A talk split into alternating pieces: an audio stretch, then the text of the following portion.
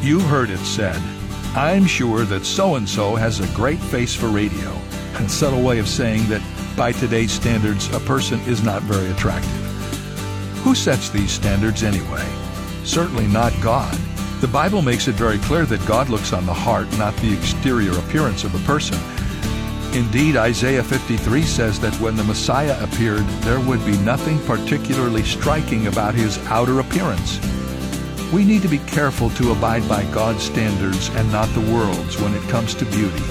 A beautiful heart is something the world can't create and can never take away. This is David Jeremiah, encouraging you to get on the road to new life.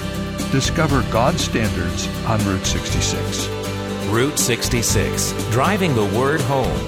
Log on to Route66Life.com and get your roadmap for life. Route 66. Start your journey home today.